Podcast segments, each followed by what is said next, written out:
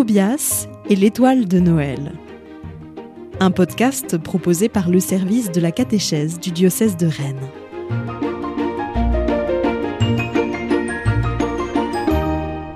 Épisode 7 Abraham. Quand Tobias arriva ce soir-là, Akam était perdu dans la contemplation du ciel. Son visage, sculpté par les rides, était éclairé par la lumière pure qui irradiait de l'étoile perchée tout là-haut, au-dessus de l'étable. Au milieu de l'obscurité qui s'était déjà installée, Akam semblait rayonner lui aussi, répandant comme une douce chaleur autour de lui. Tobias s'approcha sans bruit pour ne pas déranger le vieil homme et, quittant son perchoir habituel, se blottit à ses pieds pour contempler l'étoile avec lui. Au bout d'un moment, Akam sortit de sa méditation et posa délicatement sa main sur la tête du petit berger. Ah, toi aussi tu la regardes. Elle est si belle, n'est-ce pas? Et elle annonce la chose la plus incroyable que le monde n'ait jamais connue, ou plutôt, elle annonce quelqu'un. Tobias était déjà suspendu aux lèvres de son vieil ami, brûlant de lui poser la question Mais qui Qui annonce-t-elle? Ayant sans doute deviné ce qui se passait dans la tête de Tobias, Akam tourna son regard vers lui et reprit d'une voix joyeuse. Je t'en dirai plus au moment favorable. Il te faut d'abord comprendre en profondeur toute l'histoire qui précède la venue de cette étoile. Il te faut découvrir l'histoire de notre peuple, le petit peuple du Seigneur Dieu, et l'histoire de sa grande attente. Ce soir, nous contemplons ensemble l'étoile, et ça tombe bien car je vais maintenant te raconter l'histoire d'Abraham qui contemplait les étoiles du ciel. Akam reprit alors le récit là où il l'avait arrêté la veille. À la suite de la destruction de la tour de Babel, tu t'en souviens, et de la grande dispersion des hommes sur la terre, certains d'entre eux s'étaient installés dans une ville d'un pays lointain appelée Our en Chaldée. Ce fut le cas d'Abraham et de sa femme Sarah. Tous deux menaient une vie paisible, mais une tristesse profonde rongeait leur cœur. Ils vieillissaient sans avoir d'enfants. Un jour, Dieu appela Abraham alors que ce dernier était déjà âgé de soixante-quinze ans. Quitte ton pays et va vers le pays que je te montrerai. Je ferai naître de toi un grand peuple, je te bénirai, et en toi seront bénies toutes les familles de la terre. Sans même savoir où cela le mènerait, le cœur rempli de cette promesse, Abraham partit avec sa femme, sa famille et tous les siens. Comment ça? Sans même connaître le nom du pays où il devait aller? Interrompit Tobias interloqué. À soixante-quinze ans?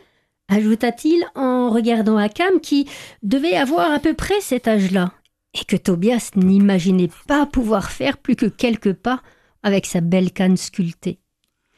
Devinant ce que son jeune ami pensait, Akam répondit en riant. Quand on est un ami de Dieu et que l'on compte sur lui, on peut tout. Et Abraham était un véritable ami de Dieu. Akam reprit le fil de son récit. Après un long voyage, ils arrivèrent dans un pays appelé Canaan. Dieu dit alors Voici le pays que je te donne. Et Abraham s'installa avec les siens. Le temps passa. Abraham et Sarah devenaient de plus en plus vieux et ils n'avaient toujours pas d'enfants. Une nuit, tout étoilée comme celle-ci, Abraham interrogea le Seigneur Dieu. Tu m'avais promis un enfant, mais je vais bientôt mourir, et tu ne m'as toujours pas donné le fils. Aurais-tu oublié ta promesse? Dieu lui répondit. Regarde le ciel, et compte les étoiles si tu peux. Tel sera le nombre de tes enfants et des enfants de tes enfants. Tobias se mit aussitôt, lui aussi, à compter les étoiles. Il s'exclama bientôt. Mais c'est impossible, elles sont si nombreuses. Rien n'est impossible à Dieu.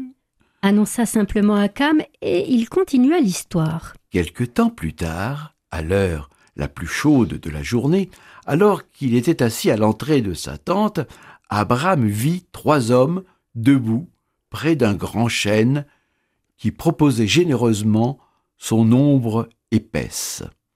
Abraham les accueillit avec joie et, et respect, et en les accueillant, il sut qu'il accueillait le Seigneur Dieu. Il demanda à Sarah de leur préparer un bon repas. Après le repas, les voyageurs demandèrent à Abraham eh, Où est ta femme, Sarah bah, Elle est dans la tente, répondit Abraham. L'un des visiteurs dit alors Dans une année, je reviendrai et ta femme aura un fils. Sarah, qui avait tout entendu, se mit à rire en elle-même et pensa Est-ce que vraiment j'aurai un enfant vieille comme je suis? Le voyageur ajouta Sarah ri, mais pourquoi donc? Y a-t-il quelque chose d'impossible à Dieu? En effet, Dieu fit pour Sarah et Abraham ce qu'il avait annoncé. Un an plus tard, un magnifique bébé naissait. Abraham l'appela Isaac. Abraham et Sarah pouvaient maintenant rire de bonheur. Ils avaient un enfant, et des enfants de cet enfant naîtraient un peuple immense. Dieu tient toujours ses promesses. Akam contempla à nouveau le ciel et les étoiles, et parmi elles toutes, la nouvelle étoile apparut sept jours plus tôt. Il dit dans un souffle. La multitude d'étoiles annonce la multitude de fils et de filles que la terre un jour portera, mais cette étoile-là annoncera le Fils, l'unique. C'est sur ces mots mystérieux que s'acheva le récit d'Akam. Tobias sentit bien qu'il n'irait pas plus loin ce soir, et les yeux pleins d'étoiles, il s'en retourna chez lui, non sans avoir salué le vieux sage. Bonsoir, cher Akam. Bonsoir, cher Tobias. Bonsoir, toi qui m'écoutes.